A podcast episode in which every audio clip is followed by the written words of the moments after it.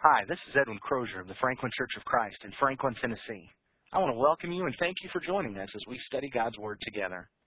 Please allow me to remind you that if you haven't already done so, you may sign up for our weekly podcast and have sermons like these delivered to your MP3 player every week. Just go to our website at franklinchurchofchrist.com and select the link for podcasts at iTunes on the right hand side of the page. We hope you're benefited by all of these lessons. The lesson you're about to hear was presented on March 15, 2009. I'm really excited about this lesson. It marks the beginning of a series of lessons that I'll be presenting to the Franklin Church once each month over the coming year. We want to mine the Psalms for advice and help with prayer, praise, and worship. We're going to learn all kinds of things. However, this one will be a bit odd. This first lesson will actually explain why we don't have to pray like the psalmists. Open your Bible and let's get ready to learn why we don't have to pray exactly like the psalmists. The only way to understand the Psalms is on your knees. The whole congregation praying the words of the Psalms with all its strength. Dietrich Bonhoeffer said that. And even though the Psalms are part of the Old Covenant, I think there's a part of us that agrees with it. There's a part of us that looks at the Psalms and believes that they need to be prayed or at least sung. In fact, our own hymnals demonstrates that. The song we sang a moment ago, I will call upon the Lord, from the Psalms. As the deer, from the Psalms. I will sing of the mercies of the Lord forever, from the Psalms. Hallelujah, praise Jehovah, from the Psalms. The Lord's my shepherd, also from the Psalms. When we take a look at the Psalms, there's part of us that longs to pray like those Old Testament saints prayed. And one of the things that I would like for us to do is make a study of that. Let's take a look at how they prayed and see if what they did can help us because we need to pray. We've studied prayer and we understand the importance of it as it connects us to our Father in heaven. Empowers us to accomplish His will here in this world and empowers us to allow Him to work through us in this world.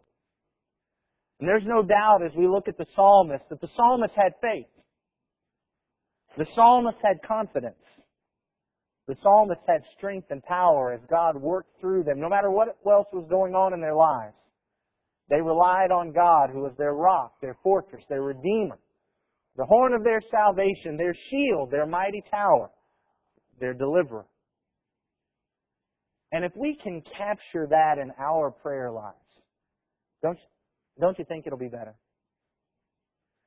And what I want to do over the coming months, in fact, it's going to take a while, is we're just going to take one Sunday a month and we're going to take a look at how they prayed and various things about the Psalms and allow that to strengthen us in our prayer life. But today, we're actually going to begin at a pretty odd place. And I know it's going to sound odd. As we, as we start this lengthy, in-depth study of how to pray like the psalmists, I actually want to start by talking about why we don't need to pray like the psalmists. There's a part of us that wants to do it. But there's also a part of us that's a little bit frightened, a little bit overwhelmed. I don't know, let me just ask. Anybody here want to learn to pray more like the psalmists? Yeah, absolutely. When you think about that though, is anybody kind of overwhelmed by the thought of getting into the Psalms and figuring out how to pray like them? Absolutely. Absolutely. So uh, we've got kind of this very interesting paradox. We want to pray like the psalmists, but then again, we don't. It's kind of frightening. It's a little bit overwhelming. When we, when we take a look at this idea of, of, of the Psalms and 150 of them and looking at all of these things that they did and where they were, it just gets a little bit overwhelming and we kind of retreat back just to where we are. Not to mention when we study the Psalms, sometimes we see some language that's just a little bit odd. Some language that doesn't fit well with us. I mean, it sounds wonderful when we read it and, and we hear somebody else, but when we when we try to turn to God and pray some of the things that we read here, it sounds a little bit fake, a little bit tinny. It's It's almost like those greeting cards that we get for one another on Valentine's Day and anniversary. You know, those things that sound so beautiful, but, but our spouse knows we would never, ever remotely say that. And it's almost like that with the Psalms that, no, I wish I could pray like that, but, uh, you know, that's, that, it doesn't seem to fit. And so we struggle with that. Not to mention the fact that there are other things that we read in the Psalms that just sound downright blasphemous. There are Psalms that I read that once I've read them, I kind of want to move just in case lightning is going to strike right there. Psalm 44, Psalm 88, some other passages within the Psalms. And so we kind of linger and hang back. And then, of course, there's just that part of us that has the idea that no matter how hard we work at it, no matter how much we try, no matter what we do, we will never soar to the praying heights that the psalmist did. We are going to take over the next several months a look at things that will really help us in our prayers, and we're going to learn them from the psalmist. But where I want to start is the place that'll help put us at ease, kind of help us relax. Instead of being tense about this study and wondering if we can ever do it and wondering if we should, I just want us to back up and begin by pointing out the reasons why we don't have to pray exactly like the psalmist. We're going to learn a lot of things from them, and our prayers will get better. We're going to increase our faith in God. We're going to increase our faith in, in the way He has taught us to live. Our confidence will cre- increase. Our passion in prayer, our honesty in prayer is going to increase. Our creativity in prayer will increase if we learn from the psalmists. But I want to begin by setting our minds at ease. That if you don't ever get to those soaring heights that we see with the psalmist, that's okay. And then, having been kind of set free by this kind of relaxing, from here on out, we'll be able to talk about things that we can learn from them. So, today we want to talk about why we don't have to pray exactly like the psalmist. Before we look at that, would you bow with me in prayer, please? God in heaven, thank you so much for letting us pray. Thank you for offering us this opportunity to reach out to you and to connect with you, to be empowered by you. We pray that you would strengthen us as we learn how to do this. We know that we are so weak. We know that our efforts are really unimpressive. But we pray that you will strengthen us and that you will empower us, that you will lift us up. Help us as we study your word to learn how to better pray. Not so that we can be impressive, but so that you might be better glorified. Not unto us, O Lord, not unto us give glory, but to your name.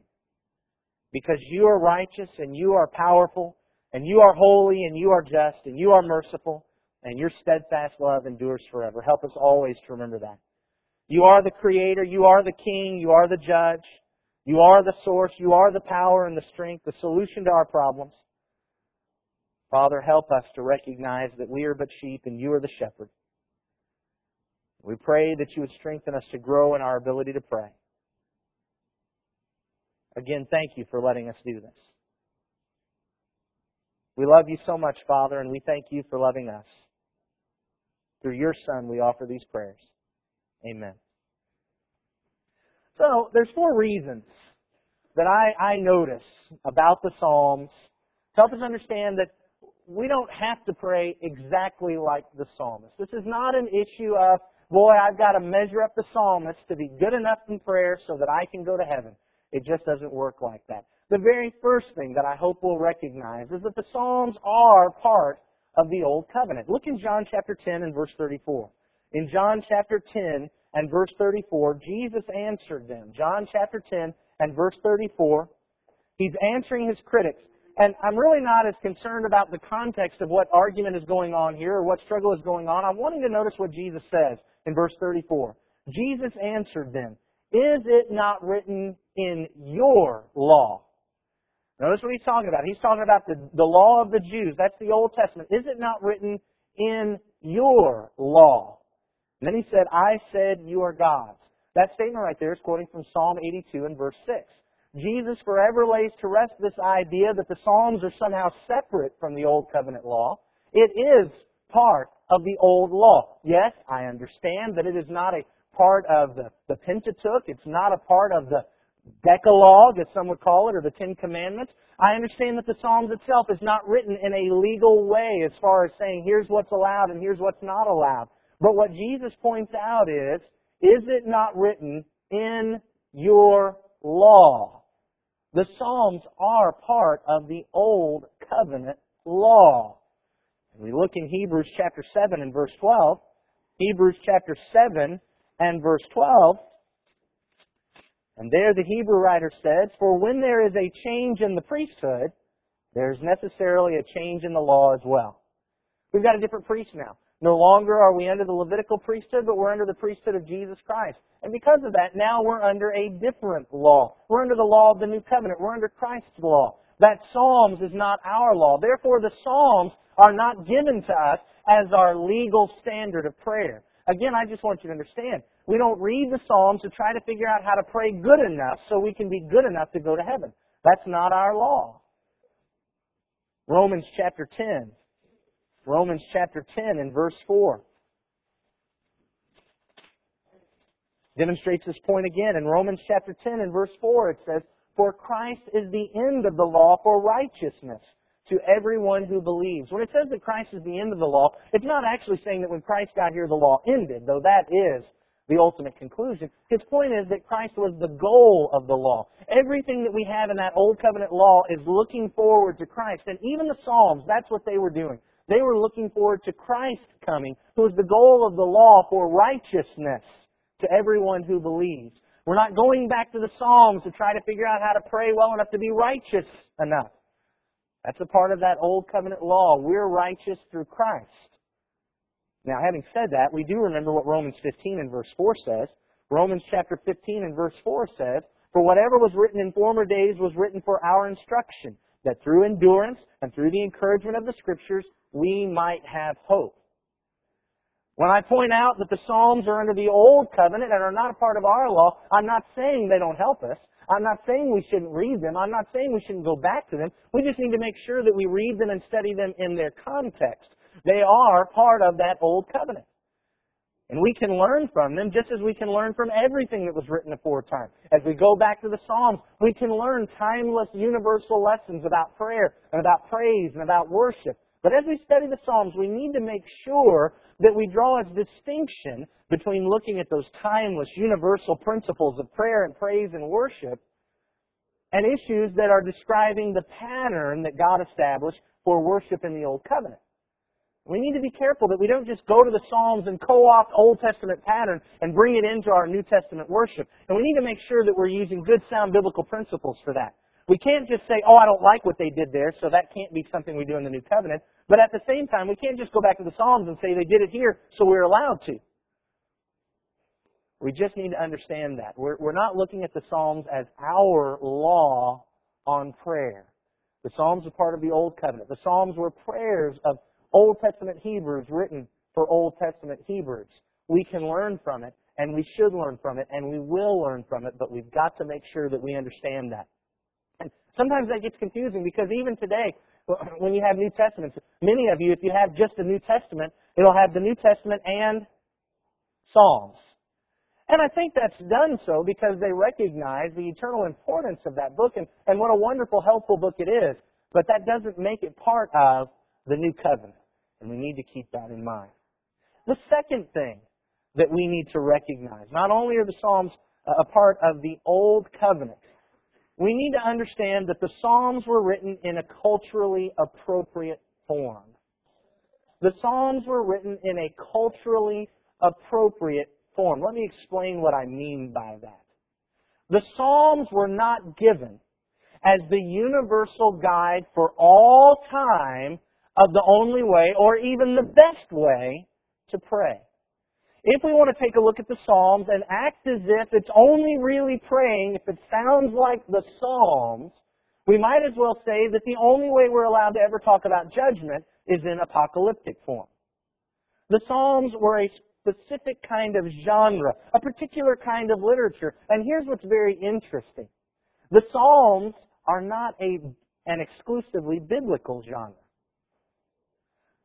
Listen to what I just said there. The Psalms are not an exclusively biblical genre. What I mean by that is that we can go back into history and find Psalms all over the place. Klaus Westermann and Hermann Gunkel, considered scholars on the Psalms, have done great amounts of study on the Psalms of the Egyptians and the Babylonians. And what we find out is that the Psalms, God didn't just come down and say, this is the way you have to pray.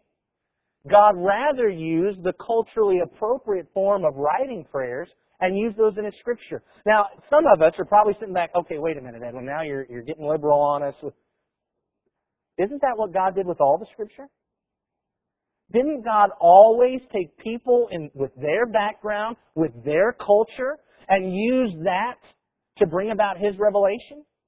I mean, that's what we say about the apocalyptic. That was part of that Jewish culture. They wrote an apocalypse uh, even outside of Revelation. God used the form that was culturally appropriate. Here's the thing I want us to understand. The Psalms were not written as the universal guide for everyone, every time, everywhere, to say that you have to pray just like this, otherwise you're not really praying.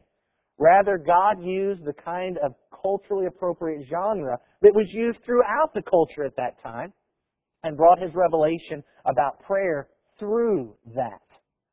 Our prayers don't have to sound just like the Psalms. We don't have to use the exact same figures and metaphors that they use. We don't have to use the same kind of structures and forms that they use. We don't have to become masters at Hebrew parallelism. We don't have to become wonders at chiasm or chiasm, however you want to pronounce that. Some of you are saying, and that's awesome, because I didn't even know what any of that was you just talked about.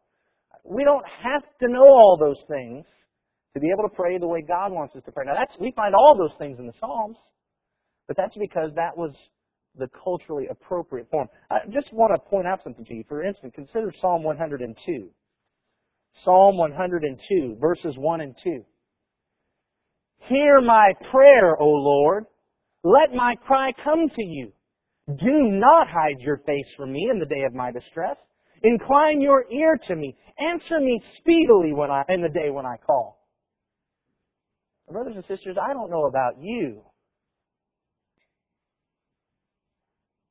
But I have a really hard time talking to God like that. Because in our culture, that's just not appropriate. Parents talk to children like that. You answer me when I call. Anybody ever said that to their kids? What would you do if your kid said that to you? Jonathan says,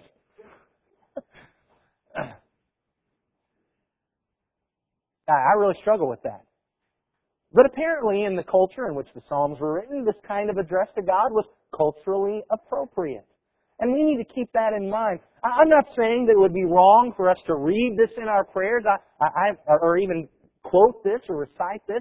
I'm sure it would be right. I, I can't see how it could possibly be wrong to quote Scripture in prayer. But I must admit that just in the prayer that comes from my heart, I'm going to have a really hard time demanding that God answer me speedily when I call, no matter how much like the psalmist I get. And what I'm learning from this is that's okay because in our culture we have language of respect. We say please. Yes sir, no sir. Yes ma'am, no ma'am. That's that's our culture. That's kind of the language we use. And when we talk to God, we're going to have that same kind of respect. Clearly in this culture, that didn't seem as disrespect. What we're saying here is really not anything different from the fact that we would never allow our children to call their mother woman even though in John chapter 19, that's exactly what Jesus called his mother when he was on the cross. What are we seeing here? We're seeing culturally appropriate forms of, of address. And we need to understand that the Psalms were written in a different culture. They were written in a different time. They were not written in our 21st century modern culture. And so we don't have to parallel every single thing they did. If our prayers don't do exactly what they did, don't follow their forms, don't follow their structures, don't use all their same images, that's okay because the Psalms were written in a different culture and were not written as the universal guide for the best way to say our prayers. The third thing, despite the fact that I think we can learn a whole lot from the Psalms about prayer, I just can't help but notice that there was a time when the disciples asked Jesus, Lord, teach us to pray. And we can read Luke chapter 11, beginning at verse 1. This is our scripture reading for today. Luke chapter 11, beginning at verse 1. Jesus was praying in a certain place, and when he finished, one of his disciples said to him, Lord, teach us to pray, as John taught his disciples. And he said to them, When you pray, say, Father, hallowed be your name, your kingdom come, give us each day our daily bread, and forgive us our sins, as we ourselves forgive everyone who is indebted to us. and lead us not into temptation. And he said to them, Which of you who has a friend will go to him at midnight and say to him, Friend, lend me three loaves, for a friend of mine has arrived on a journey, and I have nothing to set before him. And he will answer from within, Do not bother me, the door is now shut, and my children are with me in bed. I cannot get up and give you anything. Excuse me, I tell you, though he will not get up and give him anything because he is his friend, yet because of his impudence he will rise and give him whatever he needs. And I tell you, ask and it will be given to you, seek and you will find, knock and it will be open to you. For everyone who asks receives, and the one who seeks finds, and to the one who knocks it will be open. What father among you, if his son asks for a fish, will instead of a fish give him a serpent? Or if he asks for an egg, will give him a scorpion? If you then who are evil know how to give good gifts to your children, how much more will the Heavenly Father give the Holy Spirit to those who ask Him? I can't help but notice that in that entire teaching, Jesus did not once say, well, the Psalms say. He didn't say, look at this Psalm and let it be a model for your praying. Now, there's no doubt that some of the lessons that we learn from what Jesus says here, we can find demonstrated in the Psalms. But I just want to point out that when Jesus was asked, how should we pray? He didn't say, pray just like the psalmists. And so Jesus has not told us that what we have to do is learn how to pray like they did, otherwise we're not really praying. He never said that. Now, having pointed out that Jesus himself did not use the Psalms to instruct in prayer, I also can't help but notice that when Jesus prayed, he did use the Psalms. In Matthew chapter 27 and verse 46. In Matthew chapter 27 and verse 46, Jesus quoted Psalm 22 and verse 1 when it says that he cried out with a loud voice saying, Eli, Eli, lema sabachthani. That is, my God, my God, why have you forsaken me? He's quoting from Psalm 22 and verse 1 in his prayer. Then we can look in Luke chapter 23 and verse 46. In Luke chapter 23 also verse 46, Jesus calling out with a loud voice said, Father, into your hands I commit my spirit. And having said this, he breathed his last. There he's quoting from Psalm 31 and verse 5. And he's praying. Both of those instances, Jesus used the Psalms in his prayer. So, while I'll point out that when Jesus was asked how to pray, he didn't say, go to the Psalms and you have to do it just like that. And so we can learn from that and relax and breathe easy as we look at the Psalms and realize that we can take however long we need to study the Psalms and learn from it what we can. If we're not praying just like the psalmist, it's okay. Jesus didn't say, pray just like the psalmist. However, at the same time, Jesus does demonstrate that we can learn a lot from the psalmist about prayer. When Jesus prayed, he quoted the Psalms, he recited those Psalms, and we can possibly do that as well. We can follow in the footsteps of Jesus using those Psalms in our prayers. And that's why we're not going to end with just this lesson. We're not just going to say, hey, you don't have to, and then be done with it. We're going to realize that this is not some kind of law and some kind of standard about being good enough in our prayer, and yet we can learn from it because Jesus used it as well. And finally, finally, and this to me was the most interesting thing that I noticed as I studied the Psalms and, and using the Psalms as a guide for prayer. And this is probably going to be a little shocking to you. I'm going to say that we don't have to pray exactly like the Psalms, and one of the reasons we don't have to is because the Hebrews didn't actually pray like the Psalms. Let me just let that sink in for you for a moment. The Hebrews didn't actually pray like the Psalms. Anybody ever studied Job? Job, for the most part, is written in poetry. Here are four friends that are arguing back and forth, and it's in poetry. Now, does anybody here actually believe that when Job and his friends were arguing, that they were really doing so in poetry? Anybody believe that? I don't believe that. I've argued with people, and not once did I start spouting poetry in arguments. And I don't think that the Hebrews did that either. Rather, Job is written in a stylized format. It's an epic poem that describes what happened between Job and his friends. I want to suggest to you that that's the same kind of thing that we see in the Psalms. We don't need to read the Psalms and assume that the Hebrews naturally prayed in psalm and poetry. I don't think they did that any more than you and I would do that. Just the mere nature of psalm and poetry says, I've got to stop and think about this and write it. This is not just me just bringing out just from the, the wellspring of my heart just exactly what I'm saying all right in a row, and it just happened to be in the form of a psalm 150 times. That's just, that's not what happened. But I can actually show you even biblical proof for this. I'm not just speculating. I'm not just making this up. Look in Isaiah 38. In Isaiah 38, you'll remember that Hezekiah became sick and he was going to die. And Hezekiah prayed to the Lord and the Lord extended his life. Isaiah chapter 38 gives us a very interesting perspective on what happened here. In Isaiah 38 and verse 2, well, let's just go ahead and read verse 1. In Isaiah 38 and verse 1, it says, In those days Hezekiah became sick and was at the point of death. And Isaiah the prophet, the son of Amos, came to him and said to him, Thus says the Lord, Set your house in order, for you shall die, you shall not recover. Notice verse 2 and 3. Then Hezekiah turned his face to the wall and prayed to the Lord and said, Please, O Lord, remember how I have walked before you in faithfulness and with a whole heart and have done what is good in your sight. And Hezekiah wept bitterly. Now there's Hezekiah's prayer. Sound a lot like a prayer that we might offer.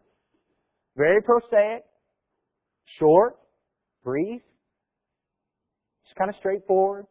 No Hebrew parallelism, no, no forms and structures, no poetry. He just prayed, God, remember how I have walked before you in faithfulness with a whole heart and have done what is good in your sight. That sounds like a prayer we would offer. But now look at verse 9 a writing of Hezekiah, king of Judah, after he had been sick and had recovered from his sickness. Now, I know that some of your translations don't say after, some of it say when, but I do want you to notice when he had been sick and had recovered from his sickness. We see his prayer. We see the prayer he offered with bitter weeping, but now notice, after it's all said and done, what he wrote, beginning at verse 10. I said in the middle of my days, I must depart. I am consigned to the gates of Sheol for the rest of my years. I said, I shall not see the Lord, the Lord in the land of the living. I shall look on man no more among the inhabitants of the world.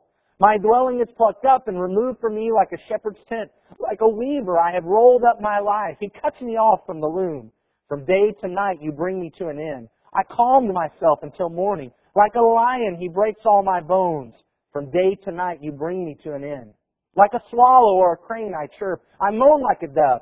My eyes are weary with looking upward. O Lord, I am oppressed. Be my pledge of safety. What shall I say? For he has spoken to me and he himself has done it. I walk slowly all my years because of the bitterness of my soul. O Lord, by these things men live, and in all these is the life of my spirit. O restore me to health and make me live. Behold, it was for my welfare that I had great bitterness. But in love you have delivered my life from the pit of destruction, for you have cast all my sins behind your back. For Sheol does not thank you, death does not praise you. Those who go down to the pit do not hope for your faithfulness. The living, the living he thanks you, as I do this day. The Father makes known to the children your faithfulness. The Lord will save me, and we will play my music on stringed instruments all the days of our lives at the house of the Lord. You see what happened here? In verse 2 and 3, we see Hezekiah's prayer. We see the way Hezekiah prayed, Lord, remember me and how I walked before you. But then afterwards, he wrote the psalm. And I have no doubt that other people used that psalm in their prayers, quoted that psalm in their prayers. I have no doubt that other people might have used it as a model for prayer. But I just want you to notice that when Hezekiah was deep in his sickness and he's weeping and mourning with bitterness, he didn't spout poetry in prayer. He prayed just like we do.